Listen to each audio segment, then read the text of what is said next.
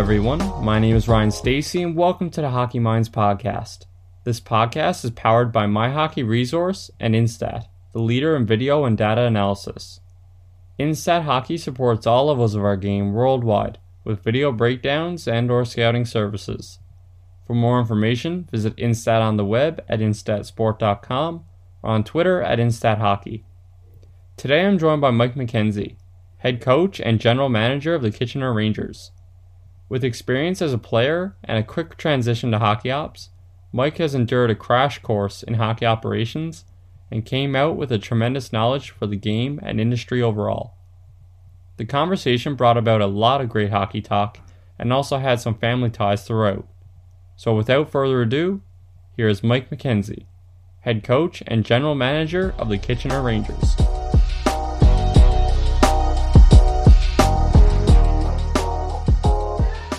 Today we're joined by Mike McKenzie, head coach and general manager with Kitchener Rangers. Mike, thanks for joining me on the podcast. Yeah, thanks for having me, Ryan. Yeah, it's, it's great to have you on today. And we talked a little bit beforehand here about how Mike Zolt was on uh, previously. And I had mentioned that his interview was very well received uh, with listeners. So hopefully we can uh, have another great interview here for the uh, Kitchener Rangers fans. Um, maybe let's just dive right into uh, your early years and maybe talk about your upbringing, touch on where you're from, and then maybe playing sports, uh, you know, throughout your childhood. Yeah, well, I grew up in Whitby, Ontario, um, and and sports and hockey specifically was a pretty big part of my life growing up. My my family was very uh, hockey, especially focused uh, job, and uh, he allowed me to to tag along with and do a lot of different events growing up, which kind of shaped how how much I loved the game of hockey and, and got into it at an early age. So I started playing growing up right from from a young guy uh, and ended up playing all the way through uh, in the Whitby minor hockey system and uh, moved on from there to play junior A hockey for four years in in what used to be called the OPJHL, but now is the OJHL and was fortunate enough to get a scholarship to go play at St. Lawrence University, uh, where I played for four more years and, and got my degree and, and got to play at a high level uh, of Division One hockey, and then uh, got to play uh, two years of professional hockey uh, in the East Coast League and American Hockey League, kind of up and down, uh, and then decided at that point that it was. Um, you know, time to call it a career and get into a different part of the game. But uh, yeah, growing up, you know, hockey was a, a really uh, huge focus uh, for my family and myself, and uh, other sports too. Uh, me and my brother both played lacrosse as well growing up, so it was uh, it wasn't really a situation where we played hockey all year round and that was our main focus. It was it was you know when spring came and the last hockey game ended, the skates went away and the hockey sticks went away and the, the lacrosse sticks came out the very next day basically. And we'd play lacrosse all summer. Uh, wouldn't even think about hockey or, or, do anything hockey related for the next you know four four or five months. And then once uh, lacrosse ended we'd get the skates and stick hockey sticks back out and start playing hockey. And that was kind of the cycle for uh, you know my uh, my childhood growing up and, and playing sports yeah, no, it's great to hear. And a lot of guests talk about the multiple sports that they played. And it's always good to hear, uh, you know, from scouting perspective now when you hear kids talking about uh, the multiple sports they play. And sometimes it's to teach them different skills. And sometimes it's good just to take a break from hockey and focus on something else. And it rejuvenates your passion when you go back in. And I'm sure that was the way for you and your brother uh, when you'd go from lacrosse to hockey and vice versa. Uh, you referenced there some of the uh, career paths in, in the game as a player uh, you know, going from junior to NCAA is one I'll touch on specifically here. Uh, just talk about that process of kind of going to college hockey and being a student and an athlete at the same time. And uh, as many people know, you were a pretty good student uh, during that time as well. So maybe just talk about some of the, you know, things you had to worry about and, and the task of maneuvering through that time of your life. Yeah, it was a really uh, fun time. Looking back on it, like everyone says, you know, at university and, and college and, uh, you know, those are going to be kind of like the years you look back on when you get older and think like, wow, that was, that was fun. That was, you know, it was a, a good time in my life. You know, you get to hang out with friends. You don't have a lot of worries. You get to play hockey. And, and that was what it was like for me. It was, uh, it was awesome to get the opportunity to play at a high level um, and go to such a great school like St. Lawrence. And I met a lot of really good friends there that I still keep in touch with today. Um, so from a social perspective, it was really good. Um, from a hockey perspective, it was really good. I really enjoyed playing there and was fairly successful. And from a educational standpoint, it was also very good. And I was able to graduate with my degree and um, you know, learn a lot and, and, take a lot of different courses since it was a liberal arts school. Um, so from all those different perspectives, you look back on it, it was really a, a, a great time in your life. Um, it's something that I look back on pretty fondly. And uh, it was, uh, at first, it was a little different blending the school and the hockey. Uh, I had been out of school for, I think, two years at that point. I, had, I graduated high school um, and then taken two years to to play junior A hockey, and I wasn't attending any school at that point. So I kind of took two years off to really focus on hockey and try to get a scholarship, um, and eventually was successful. Uh, but going from not doing any school to jumping back into full time school at a U.S. university, where you're kind of not sure what it's going to be like, and you know you're you've been out of it for a couple years and then now you're jumping into a completely different country's education system you know there was some uneasiness there a little bit and i think uh, my dad uh, he made sure uh, to give a little bit more background i didn't receive a full scholarship so i was on a three for four which means um, you get the last three years paid for but you have to pay for the first year uh, yourself um, so you know it's a it's a pretty sweet deal. But uh, when you look at how expensive a private uh, U.S. university is, it's quite a large chunk of money, especially with the exchange rate at that point. Um, and and I obviously didn't have that type of money to be paying it, so my parents fortunately were able to. Um, but I remember my dad sitting down and giving me a, a, talk before I went and said, "Just so you know, uh, you know, I'm paying for this first year, and it's a pretty big chunk of money. So you better not screw this up by failing out of school or doing anything on the academic side that um, you know it screws up your eligibility or or makes it so you you know you can't graduate or whatever. So i took that to heart and uh, right away i was i was pretty dialed in in terms of the education stuff. Uh, probably more out of fear uh, than actual wanting to do it. Um, and then uh, as it went along you can kind of figure out you know how much uh, time you need to put into both areas and and make sure that you're successful in both areas. But that's uh, that's kind of how it all unfolded in the the first little bit. Yeah, it sounds like a, a good experience and a learning experience that I'm sure you carry, uh, you know, with you today. But uh, for a lot of people, you know, university is a struggle, uh, even without playing sports. But you know, fusing hockey into it as well, it's a it's a challenge and you almost have to treat it like a, a full-time job and, and really work at it and uh, you were successful in doing that so before we move into hockey operations we'll touch on the uh, the other half of your career you know in the AHL and ECHL um, I've been fortunate enough to do some work in the ECHL and I've watched a lot of AHL over the years with the uh, St. John's teams here in my hometown so maybe just talk about the experience of playing at those levels and kind of what you learned uh, during those few years yeah, that was really a, a, treat for me, to be honest. I, I, you know, you grow up, you know, everyone wants to make it to the NHL, obviously, when you're growing up. And that was obviously my goal as well. But I wasn't a guy that was always so good that, you know, in the back of my mind, I was like, yeah, I'm going to make it, you know, this, I'm going to get there at some point. So every step of the way for me, um, I was really appreciative and, and of that step um, you know, right from when I played minor hockey, I can remember my dad taking me to a junior A game, and uh, I think it was back when Wexford, the Wexford Raiders had a team still to age myself a little bit, but um, and him kind of leaning over to me and watching the game and saying like, "Do you think you can play at this level next year?" and I was, you know, I was like, yeah, I, I think I could. You know, they're kind of they're pretty big. It's pretty fast. There's older guys. There's guys four or five years older, but yeah, I think I could do it. And and you know, the same thing with you know junior moving to NCAA. Like we went down to watch a game at St. Lawrence, and you know, he's he leaned over and said, you could play at this level in a year or two.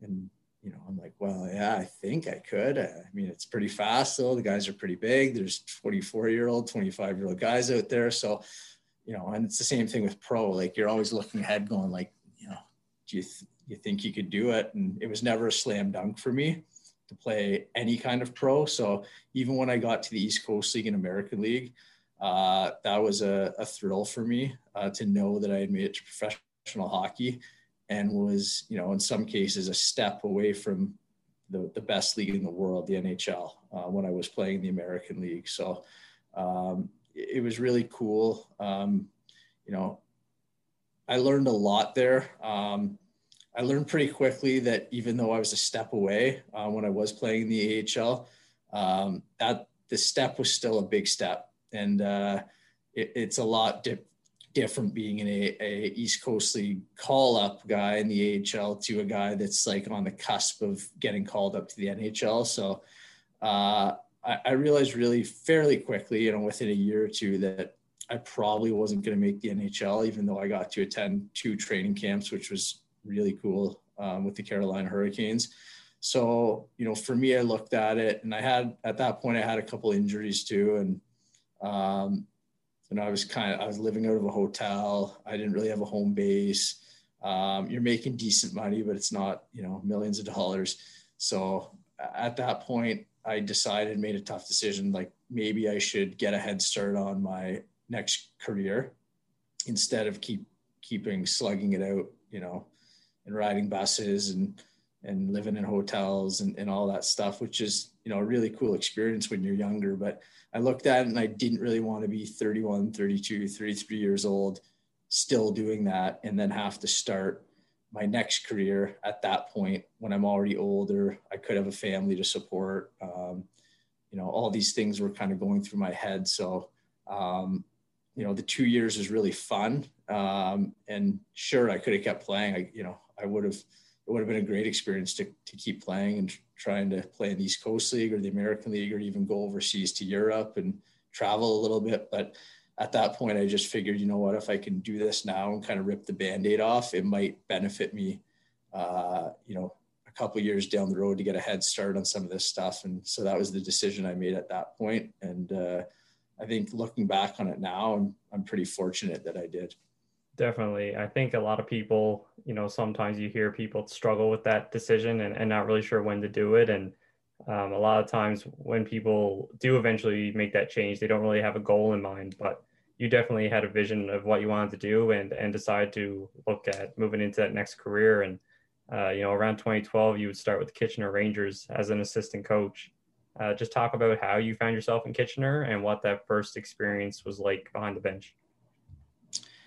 Well, it's a little bit of a weird story how it happened. Um, once I retired from from playing, I went back home to Whitby, and uh, you know, I was living with my parents and trying to kind of get my my next career on track. And I I knew I definitely wanted to coach um, at that point, and I kind of set my sights on the Ontario Hockey League just because I was from Ontario and I knew the league a little bit, and you know, being from Ontario, that's kind of what you know. And you know, I wasn't opposed to starting at lower levels either. Um, you know, whether it was junior A or junior B or or even minor hockey. But I figured if I could, you know, try to somehow get into the Ontario Hockey League, that would be a, a great place for me to start, even if it was as a you know second or third assistant coach and just start kind of learning. Um, and so I sent my resume out to to basically every team, and you know most teams obviously have guys already and they're full. So you know you don't you don't get opportunity. It's it's not an easy thing to do to to find jobs in our league or any league for that matter. But um, kitchener didn't have room at that point um, and steve spott was the general manager and head coach at the time. Um, but they had a, a, a rookie spring camp that was coming up in a month or so. And he said you know we don't have a spot for you uh, as a coach. Um, but if you want to come to our, our spring camp, we usually bring in guest coaches to, to kind of stand behind the bench, usually younger guys that are kind of just getting involved just to give them a little bit of a taste. So all the rest of the management and coaching staff can sit up top and get a, a better view of the game and they don't have to actually coach the blue white games. So uh, I was like, okay, that's great. Um, you know, that'd be a great opportunity just to start out somewhere and learn, even if it was for free and it, it led to nothing. So I was really excited about doing that. And then I found out it was on the uh, Victoria long weekend. Uh, and as everyone knows, that's a, a big cottage weekend, especially for a guy that's 25 years old. You've got friends that are going up to cottages, and you know it's going to be three days of having fun. Um, so I looked at it and I was like, "Well, you know, that's that sucks. Like I, I got to miss the either I got to either miss the Kitchener camp or I either got to miss a cottage weekend with my buddies." Um, and so I thought about it and I kind of just said, you know what, like I got to go to Kitchener. Um, you know, even if it means I got to miss miss a fun weekend. So I made that decision, even though it was like at the time looking back on it, it was a hard decision. But now I'm looking back, like thinking, like, like, well, yeah, you, are an idiot if you didn't go to Kitchener. But in the moment, um, you don't know where it's going to lead or you don't know where it's going to go. You think it might just be two or three days and then you're going to be sent on your way. So I ended up going to Kitchener. Um, I met Steve Spott and the assistant coaches and, and everyone involved. I had a great weekend, a great time. They're really welcoming. And uh, I learned a lot. And then a few weeks later, um, Steve called me and, and said, Hey, I think we might look at bringing on a, another person to our staff this year. Uh, that was the year he was coaching the World Junior team, so he'd be gone for an extended amount of time uh, over Christmas. And then Troy Smith, the assistant coach, was coaching the under 17 team um, as well. So he was going to be gone for an extended amount of time. So they, I think they figured, you know, it wouldn't be bad to have an extra guy helping out this year when we're gone um, with uh, with some stuff. So um, you know, that was, uh, you know, I owe a lot of that to Steve for taking a chance on me at that time. I, I had no coaching experience. Um, I had obviously played at a fairly high level, but um, he obviously saw something in me and um, at the camp. And you know, who knows if I didn't go to that camp where I'd be today, because that was kind of the uh, the starting point for how I ended up in Kitchener. Um, and you know, I went to Kitchener and in the first year I was the third assistant coach. I wasn't on the bench. I was kind of the eye in the sky, doing a lot of the the duties that you know no one really wanted, like booking travel, hotels, buses, making sure the meals were already on the road, things like that. So um, started very small. Started with you know some of the grunt work and stuff that's not really all that glamorous, but uh, to end up in in the OHL, but specifically a place like Kitchener was was unbelievable experience for me, and um, I've been here ever since. So it's really worked out well. Yeah, it's uh, it's great to hear that you you know made the right decision back then and, and didn't go to cottage because as you said, who knows where you would be now and um, you know those are the sacrifices that people uh, a lot of people don't won't make early on in hockey and looking to get into the industry but you know when you do make that right decision it often pays off and that's been the case for you in kitchener so uh, you know, as you would go on uh, for a couple more years, you'd eventually add the title of assistant general manager. Um, just talk about the added responsibility there and how your position kind of changed with that role. Yeah, it was an interesting uh, dynamic because uh, it wasn't really something I ever thought about, to be honest with you. Like when I was looking for jobs and I finished playing hockey, for me, it was all about coaching and it was coaching, coaching, coaching. I want to coach that's my next career choice. And by getting involved in the coaching side, I naturally, with the way Kitchener was run and Steve being the, both the GM and the head coach, there was a lot of kind of shared effort in uh, in scouting and making decisions um, on the management side because Steve is doing both jobs. So it, it kind of merged um, a little bit it wasn't just the coaches sitting in one office and then you know a GM and his management crew sitting in another office. Um, it was very much a team effort. So I got to see a lot of that uh, behind the scenes and see how it operated. Um, I got to go out and scout a lot, um, which was for me, I didn't realize was going to be part of the job, but something that I really enjoyed. And, and very quickly I learned that that was, that was a passion of mine was scouting and evaluating players. Um, so slowly it morphed a little bit just kind of organically from coaching into a little bit more management stuff, a little bit more scouting. Um, and then, you know, there was a uh, fairly significant changes. Like Steve left after one season um, to go uh, coach pro. Um, another one of our assistant coach left to go coach another team. Uh, and things got kind of shuffled around. Um, Murray Hiebert became the GM when Steve left, who, who was formerly the head scout. Um, and, and I had a pretty good relationship with Murray and still do. Um, and, and now that he was the general manager, um, he, you know, let me tag along and go scouting and, and kind of kept that team effort um, going. Um, and I'm thankful for him for that, that he let me do a lot of stuff that maybe some guys wouldn't always let younger guys do um, and kind of learn on the fly. So um, I was really curious with a lot of that stuff. And uh, I, I didn't have to do a lot of it, but I was really curious and it, it piqued my interest, I think. So I kind of naturally um, headed in that direction. And then, um, you know, like I said, it was more organic than actually, you know, thinking this is something I really want to push for. Um, and it just kind of happened to be honest. So it was, uh, it was kind of cool that way. And, uh, you know, I, I learned pretty quickly that management was probably more of a passion than coaching for me. And that was, you know, I kind of shifted career paths a little bit and, and focused more on the management side and obviously became the assistant GM and, and did both roles, assistant coach and assistant GM at the same time. Um, and kind of shared those, which was really, really cool because you could kind of jump back and forth from working with the players, being on the ice, being on the bench, but then you could go scout games, you could go, you know, be involved in trade talks. You could, you could, you were seeing the whole organization function, um, which I thought was really cool and kind of shaped the way I viewed everything.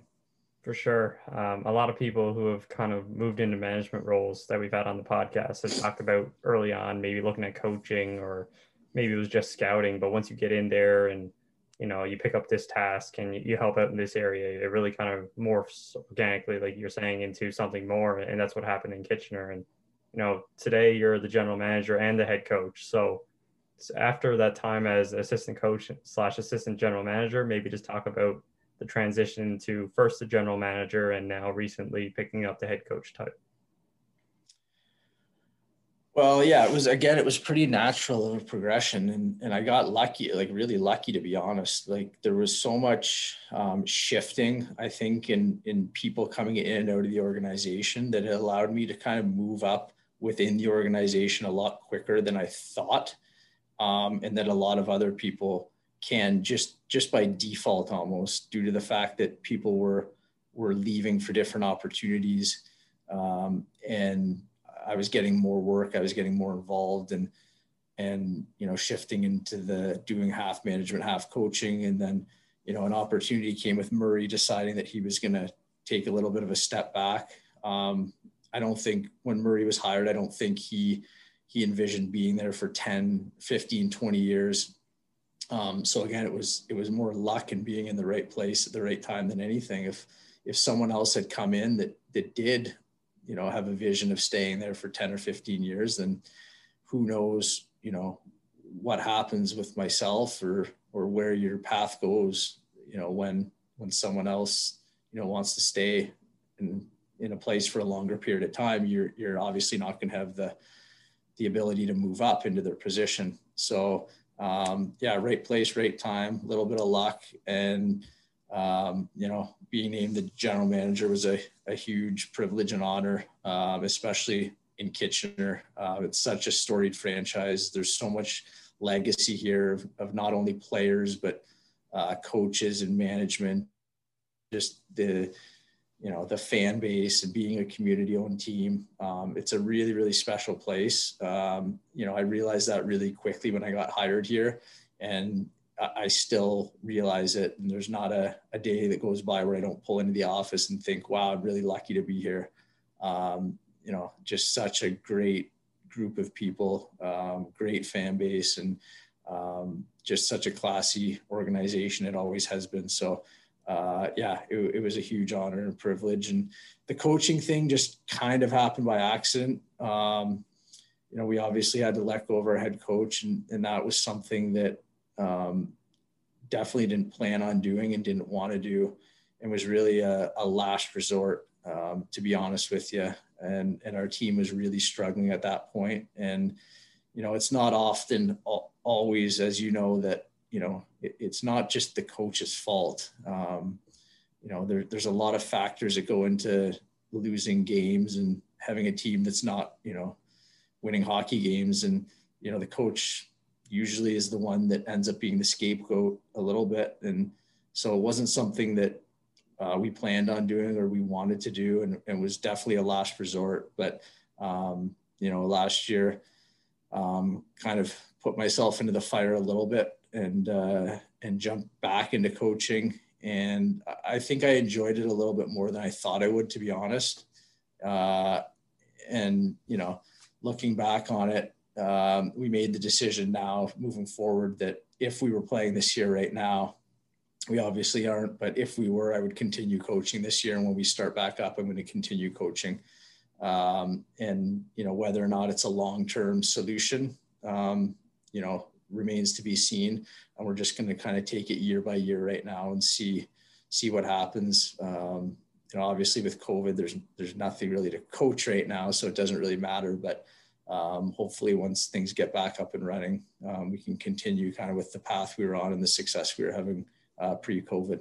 For sure, and uh, for you know, for you, uh, being willing to take on those roles is very big, and I'm sure the organization has faith in you and working as a general manager and a head coach. And, you know, when a lot of people think of those roles, uh, oftentimes with general managers, they think the person in that position has to be a long term thinker, you know, through the draft, think about a couple years down the road. And head coaches, uh, you know, not all the time, but for a lot of the part, they're, you know, worried about the immediate success and helping that team succeed uh, game in and game out. For you working, you know, kind of in both of those roles, how do you balance that short term versus long term thinking and what's kind of your thought process in that area? It can definitely be difficult, that's for sure. I, I think it's been an interesting, um, it's been interesting to look back on how, you know, specifically the OHL has uh, has evolved in terms of coaching and management. And, you know, even 10, 15 years ago, you know, there was a lot more guys doing both jobs and, and being able to to balance being a general manager and also being a head coach. And then there was a shift at some point where it kind of became very unique to have that, um, you know, dual responsibility. And there just got to be so many tournaments, so much scouting, so much stuff on the management side, but also on the development side and coaching side. You know, you you had to continue to evolve and do more on that side too. And it just you know, I think for a lot of people, it got to be a lot. And, you know, a lot of people looked at it and thought, you know what, I don't know if the right thing is for someone to hold both dual responsibilities because can you really give 100% to both? Um, and the answer is probably no, you can't. Um, but if you have good people around you that you trust and and are willing to, you know, do the right things and um, which I do, and thankfully I do with our assistant coaches and and um, you know you mentioned Mike Zolt and I've already mentioned Murray. You know those are the two guys in the management side, um, but our assistant coaches and goalie coaches and strength coaches, um, we have a really great group uh, around us um, that makes that able to function with with the double responsibilities. And I think it's it's really interesting um, and exciting when you get to you know not only you know pick the players and decide who the players on on your team are going to be uh, when it comes to drafting and and scouting and making trades or or signing guys or whatever it may be and bringing players in to be Kitchener Rangers but now you're getting to shape you know while they're a Kitchener Ranger you're getting to shape how they play how they improve how they develop. And for me that's super exciting because there's there's a complete alignment there. Uh, and what i mean by alignment is you know when we pick a player and we we sit down and and go over what what do we want in a Kitchener Ranger player on the ice off the ice when we're we're bringing guys into our team. Um, if the person that's going to be with them every day um, isn't going to align you know, in the development portion or how practices are going to be or how the team is stylistically going to play, then it can be really frustrating and it can be, you know, a situation where in most cases it's probably not going to work very well if you have those that gap between um, the person who has the vision and is bringing in the people, and then there's a gap um, between the person that's working with them every day um, and trying to improve them as hockey players and, and, teaching them different things. So I think that's the exciting part for me um, personally, and also the exciting part for our staff moving forward is I think we have a vision and an alignment on a vision that you know we all believe in and we all trust, and uh, you know that I think for me that's the biggest positive, I guess you could say, of of holding both roles is. Um, you're able to do both of those and it's it's much more of a complete picture and you're getting to paint the whole picture as opposed to just doing 50% of it. And uh, i think that's where some sometimes you can run into a little bit of trouble um, if you're not aligned. So yeah it's definitely exciting. Yeah i think that's a great point to make. Uh, you know when people are or when two people are kind of working in that relationship if you have a disconnect you know you can draft as well as you want or you can be as good of a coach as you want you know without that connection uh, and the same philosophy, it's really not going to work in developing those players. And uh, it's good that you have the support staff around you who kind of mimic uh, the way you think and uh, provide guidance where necessary and help that process along.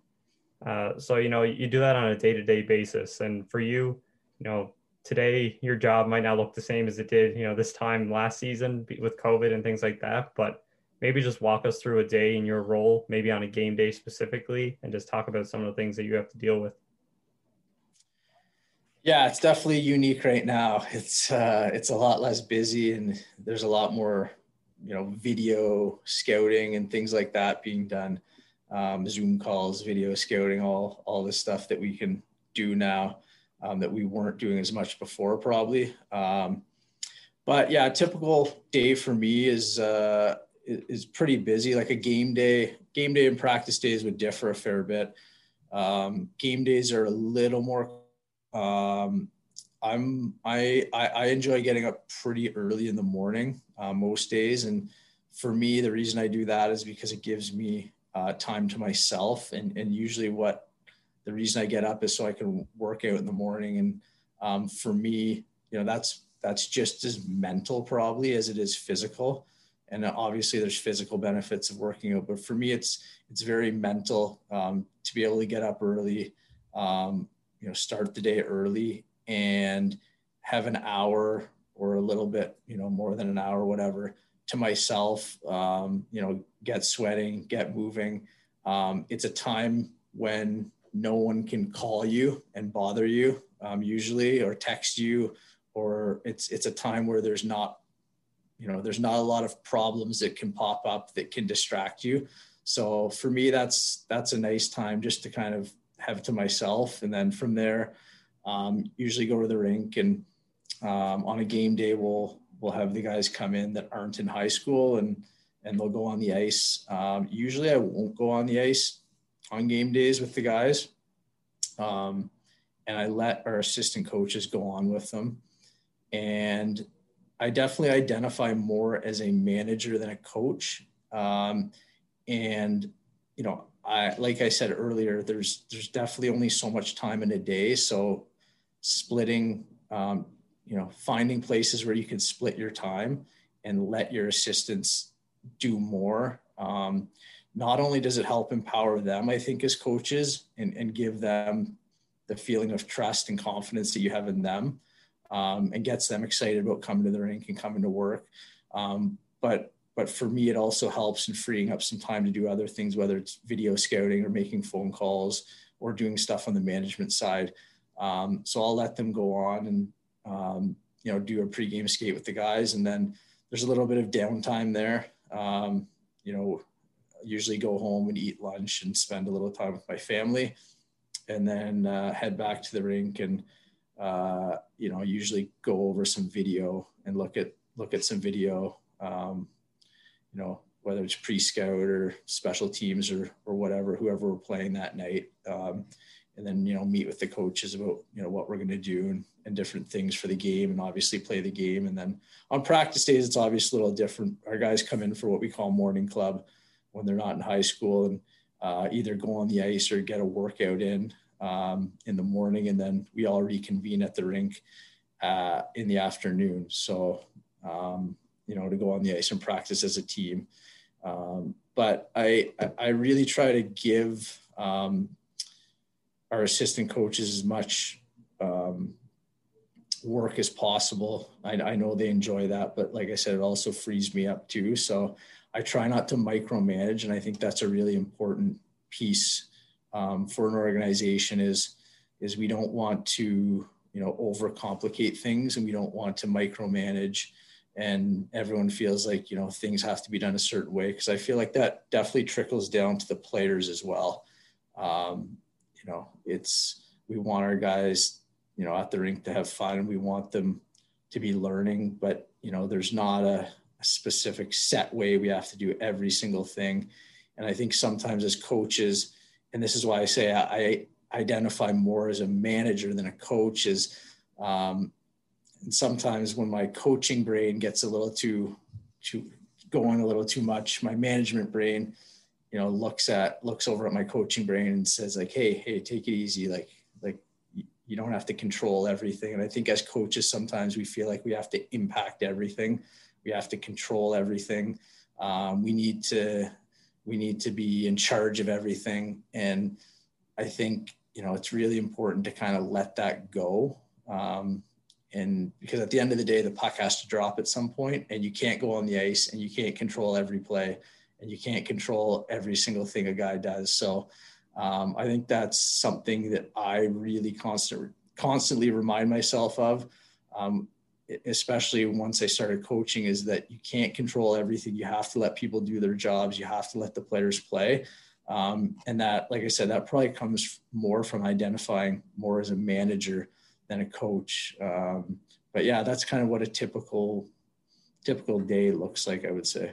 Yeah, I think the best thing about hockey is that, you know, every day is a little bit different and obviously practice days are different from game days and you of have to be ready for different uh, different things to come up and different age groups, etc. But uh, for you, you know, a lot of your uh, process throughout the game day, uh, you know, not going on to ice with practice, things like that, come from being in that manager role and kind of seeing things from a different perspective. And one of the positions that you were able to go in for a brief time was uh, as a video coach at the U17 level. Uh, just talk about that brief opportunity and uh, maybe some of the things you learned uh, in that that you use today. Yeah, that was that was an interesting experience for me. It was uh, I had originally applied to be. I think it was my first year. Actually, I was coaching, and when you're in your first year and you're starting out, you're trying to get involved in as much things as you can, right? Because you're you're learning and uh, you want to get your name out there. You want to to learn more, learn from different people, get involved in different programs. So at that point, that's what I was trying to do. And I actually had applied to be an assistant coach on one of those teams, and um, without you know any experience. Um, basically, I think we're looking at it and going, well, we've got a bunch of more experienced assistant coaches, but if you want the video role, then we'd be happy to have you on the video role. So um, it wasn't exactly the role I was looking for, but again, you know, I thought about it and I said, well, you know what, it'll be a good experience. And um, at that point, I was doing a lot of the video for Kitchener, um, and was we didn't have a video guy, but I was kind of the video guy and doing a lot of the video stuff. So I was pretty familiar with um, doing lots of video and how it worked and stuff. So it wasn't too far out of my wheelhouse at, at that point. And so I decided to, to do it. And it was definitely cool working with um, a lot of different coaches from, from different teams and different leagues. And it gave you a little bit of a perspective on different ways people think. And, um, you know, you got to meet a lot of different people, see a lot of different players.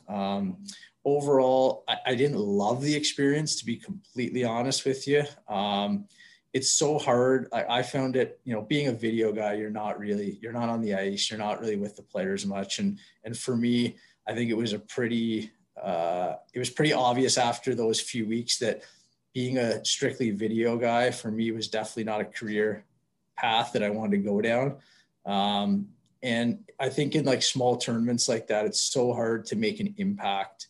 Um, you know, especially as a video guy, but even as a coach, like you're with the players for such a short period of time, and it's so hard to make an impact uh, on the players, and and a lot of it is so much right place, right time, and luck, and and things like that. That um, you know, it was it was a cool experience, but it wasn't one I look back on and, and think like really, really fondly of. Um, and but but I got to meet a lot of different people, which was cool, and uh, yeah, I mean, it just, it, I think it was also the, the first year that it was the three Canada teams um, where they, they grouped everyone together from all over Canada and kind of split up the teams. And it wasn't like a regionally focused tournament.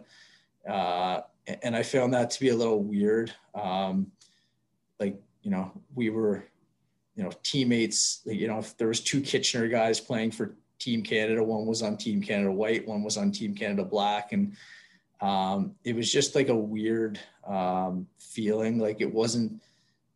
I get the sense that other international tournaments where there's one country, you know, there's one Canada, there's there's one country um, involved that you know there there would be a little bit more of a sense of like pride for your country whereas i think in this tournament um, that got lost a little bit because there were three Canadian teams. Um, and there wasn't like that regional pride where it would be like a team Ontario coming together playing against the team Quebec or team Pacific and really having that like pride because there was such a conglomerate of guys from kind of all over and some guys were playing their own teammates and it was just like a weird dynamic i thought but um, overall i think any experience is good and um, like I said, I, I definitely learned a lot. Um, so definitely, um, there's something that I look back on and think, you know, it was, it was definitely a good thing to do. I think. Yeah. Like you said, any experience is a good experience. And even if you learn what you don't want to do, you know, that can help you moving forward and, uh, just so many different ways to learn. And, uh, I know you've talked about your brother and your dad a couple times. Uh, your family is very involved in hockey, as many people know. Uh, just talk about maybe how, their impact on helping you develop things like your hockey mind approach to the game, your drive, things like that. Just being in a family that's you know so invested into the game.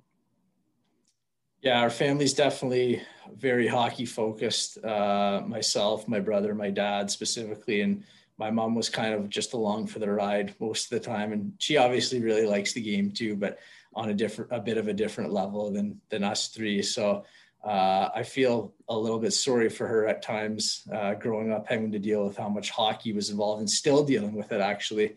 Um, but yeah, it, it, definitely right from a young age. I mentioned it earlier on in the in as we were talking uh, very early in in the interview that uh, at a young age, my dad allowed me to tag along to a lot of different events, um, whether it was World Juniors or Memorial Cups or uh, just NHL games or Stanley Cup finals. And for me, that really shaped my love uh, and passion for the game. And, uh, you know, there's lots of people that love the game, but for me, I was so lucky to be able to get kind of like a peek behind the curtain, I guess you can say, and, you know, get into see, you know, what was going on, kind of hang, tag along with my dad. And we'd go out for dinner and run into, you know, NHL GMs or scouts or you know you know sitting in the hotel and you're talking with different people involved in the hockey community and you get to meet so many different people and learn from so many different people and um, I think for me that gave me you know more of a, a passion for wanting to get involved um, once I was done playing stay involved in hockey whether it was through coaching or or whatever um, so it was uh, yeah it was definitely a great opportunity. And uh, we have a really close family. Um, we still have a close family, but um, it was great growing up with uh, with the family I did and, and being able to to make it a very hockey focused family, I guess you could say. Yeah, so much that you can learn from those individuals and a lot of times in the game you can learn from other people as well and at my hockey resource they think the same way you know they're a community on discord which talks about different areas of the game video coaching coaching management uh, so many different things, and uh, they feel like they have a place where everybody who's looking to grow in the game can come together. So for anybody listening to the podcast is looking for a community like that, be sure to check out My Hockey Resource on Twitter and Instagram. Uh, one of the things on My Hockey Resource that a lot of people also like is the section on books. And uh, as many people know, you are uh, an avid reader, and a lot of times on social media, you'll share uh, different books that you like to read, things like that. So, for you personally, what are some of your favorite uh, resources that you look to for new ideas? Yeah, I definitely, I really enjoy reading. Um, I, uh, for me, it's, it's just a, I, I think it's so cool that you can learn from other people and other resources.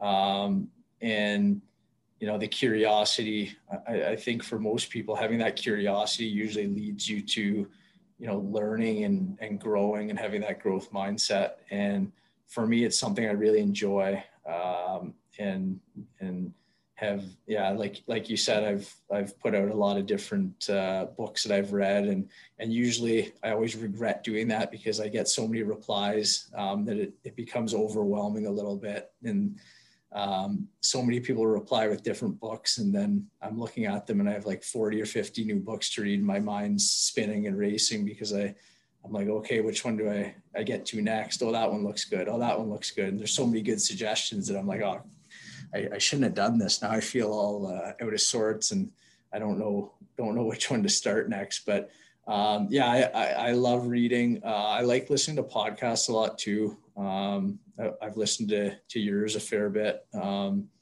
you know, just being able to listen to other people's journeys, um, not just in hockey either. Um, hockey's obviously uh, you know very interesting to me and, and my number one passion, but in a lot of different sports too. I really, I really enjoy getting into other sports and listening to other people in other sports and, and hearing ways that uh, they're doing things and, and how that's, uh, how that's working in other sports and is there, is there carryover to hockey? Is there not? Um, and also just in business in general and different people in businesses or organizations or, or culture leadership roles that you can learn from or take tidbits from. So um, yeah, there's definitely so many really good resources out there. Um, like I said, it's almost overwhelming at times where you go with with it. Um, but there's definitely some books that have had uh, really big impacts on me. I, have read like a million really good books. Like I can list off a a whole bunch of them, but for me, there's probably like four or five that really stand out.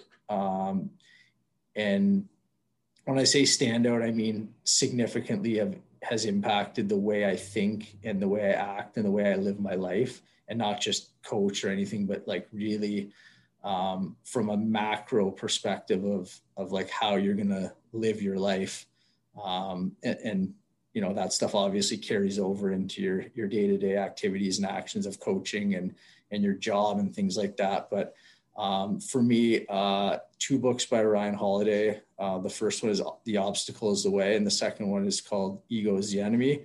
Um, those two really definitely changed the way I think um, about a lot of things, especially challenges and things that pop up. Um, I would really recommend those ones. Um, another one that really helped change the way I think uh, is called Thinking Fast and Slow. I'm, I'm, sure a lot of people have read that one. Um, it's a pretty well-known book, but um, talking just about how your how your mind thinks, and um, you know they call it heuristics in the book, I think, but you know little tricks or biases that everyone's mind plays on them, and and using using data, logic, and um, different ways to to make decisions and and where people go wrong when they make decisions. That really definitely changed the way I think. Um, uh, and then uh, a book by, I'm sure everyone knows this guy, um, David Goggins. Uh, I recently read that like a few months ago. Um, and for anyone that doesn't know who he is, just look him up. He's a pretty well known person, but he's a, a former Navy SEAL, um, you know, that's gotten into kind of the motivational fitness world, I guess you could say. Um, but that that one really um, made me think a lot about my my daily life uh, and you know what are you getting out of your life like what are you are you really putting yourself where you want to be. Um, and I think that's hard for people sometimes is to like, like everyone has goals and things they want to do, but like when you look in the mirror and you look at yourself and you look at like how you structure your day, like, are you really doing enough um, to reach your potential? And I think that book for me, I, I read it and I was like, I was like, I can do more. Um, and, you know, pushing the limits of, of how much you're doing and how much, um, you know work you're doing and things like that. Um, i found that really really interesting and it really kind of changed the way i think about my my daily habits and daily life. Um, and then i'm actually halfway through a book right now. It's called principles by ray ray dalio um, and it's a pretty well-known and popular book too but um, i'm only halfway through it right now but i've really really enjoyed and i think that one will probably go on the list of um, really impactful books too. So those are probably four or five of the, the big ones for me that have really made a huge impact. Yeah, I always love asking that question just because there really is an infinite number of books. And, you know, I, I have a list as well. And every episode I get another four or five. So I definitely know what you mean when you can be overwhelmed with a list of like, you know, 60, 70 books and it's starting to pile up. You don't know which way to go. But um, you know, it's, it's great to have those things to reference and, and, learn from as well as, you know, people in your life. And uh, you talked about a number of them throughout this conversation, but maybe once again, just mentor, uh, talk about, sorry, the, uh, the few main mentors who have helped you thus far and, you know, a couple of the major lessons that they taught you. I think for me, the biggest ones are, are definitely my family members, um, specifically my parents. And looking back on it, and now that I am a parent, um, it's definitely changed the way I think about um, my upbringing and how I was raised because now you've got I've got two, but when you bring in kids to your to your life, it definitely changes the way um, you think about things and and then you look back and think about all the things your parents did um, for you and you don't really fully realize all the sacrifices they made and the lessons they taught you and and how hard being a parent is. Um, you know it's not it's not an easy thing to do. It's there's a lot of challenges. There's a lot of frustrations. Um, you know you obviously love your kids to death but um, they they test you and there's you know they take up time. There's there's definitely challenges. So um, I think for me, my parents are are the two biggest ones, especially my dad. Um, he coached me growing up, and um, from a hockey perspective, uh, you know, he was the one that really shaped a lot of the things um, uh, that I do, um, not just on the ice, but off the ice as well, and things like work ethic, and um, taught me a lot of valuable lessons that I still have today and actually still use with our players. So um, I think you know those are the big ones for me um, in life and also hockey. Um, and outside of that, I, I, don't think there's any specific people, to be honest with you, um, that I've really, you know, there's definitely people that I've, you know, grown up and, you know, throughout the process have learned a lot from and, and, you know, really have appreciated my interaction with them. And they've taught me a lot of different things, whether it be, you know, people in books or people I've worked with in Kitchener or people I've ran into along the way. Um, so I'm not saying there isn't people, but um, for me, I, I put a pretty big premium on being, you know, authentic to who I am. And I think, you know, a lot of people trying to model, um, you know, it's a, a little bit of a debate between, you know, how is it good to model your behavior after someone? Um, you know, I, I, I think yes and no. I think you can definitely learn a lot from different people and take those pieces and make them your own. But I think at the end of the day, you have to be yourself and you have to be authentic. And for me, what I try to do is take all the good pieces I, I learned from from people and um, whether you know books or people along the way and and kind of morph it into my own and, and put it in my tool bag. And I think you can also learn too from from people that do things differently than you do or that you you know are, don't agree with even.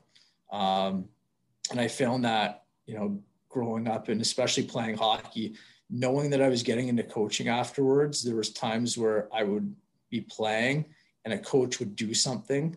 And you know in my own head i would think to myself would i do that or would i not do that and why and there was a lot of times where I was like, yeah, that I would definitely do that. That's a really important lesson. Like I could use that down the road. But there was a lot of I looked at and I was like, I, I don't like that he did that. Like, like that's something I would never do. Um, you know, so I think you can definitely take the positives and put them in your toolkit, but I think you can also take the negatives and the things that you see that you don't like and put those in your toolkit too on almost way, ways not to act or, or things not to do.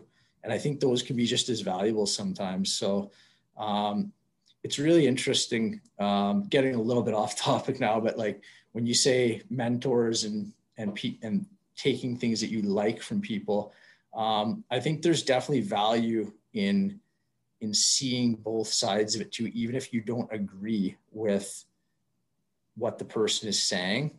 Um, and I think right now um, in society, a lot of people look at it, and if someone says something they don't agree with or don't believe in, their first reaction is to be like, "That's stupid. You're an idiot. Like that's wrong."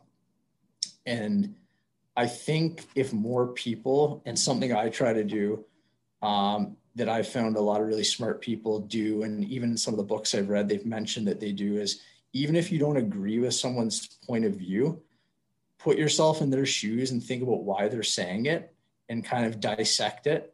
And you still don't have to agree with it, but it'll give you a better understanding um, of where they're coming from. But also, you can take it and go back, and it'll give you a better understanding of what you believe in too. So that's that's something I try to do, and I think is important um, when you're talking about you know mentors or things that you can learn from people or not learn from people.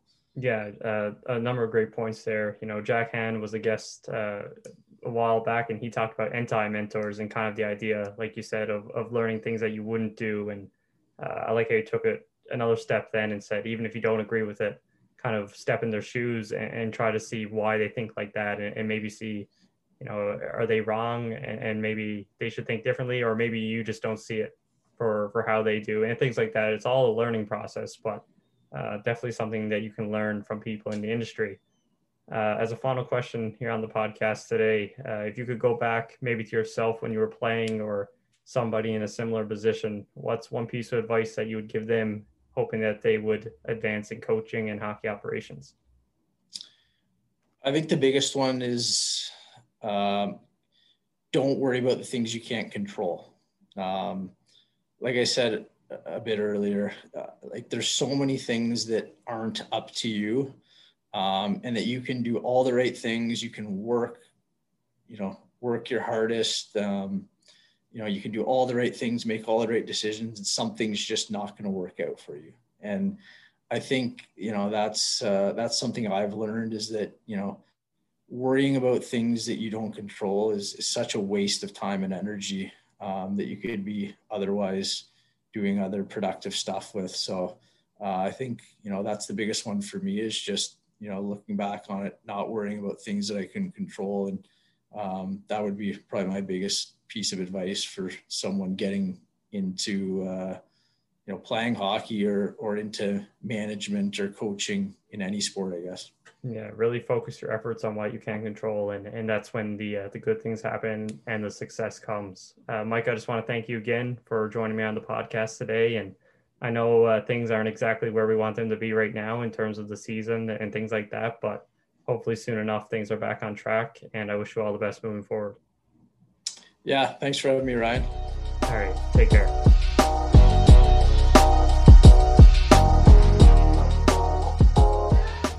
I'd like to thank Mike for joining me on the podcast and going through his career in such detail. From the moment we started talking, you could see the passion that Mike has for the game, so again, I'd like to thank him for sharing. If you would like to get in touch with Mike to learn about his experiences, I encourage you to reach out to him directly or contact Hockey Minds Podcast at Outlook.com, and I can help make that connection for you. Next on the podcast, I'll be joined by Colby Drost, President and founder of Paragon Sports Consulting. With a background heavy in scouting and other hockey operations roles, Colby has an interesting dynamic to offer, so you will want to listen in on that conversation. Once again, thank you everyone for listening, and thank you for the support across our various platforms in 2020. We're hoping to grow to new heights in 2021, and we hope to see you all on the ride. As always, stay safe and all the best.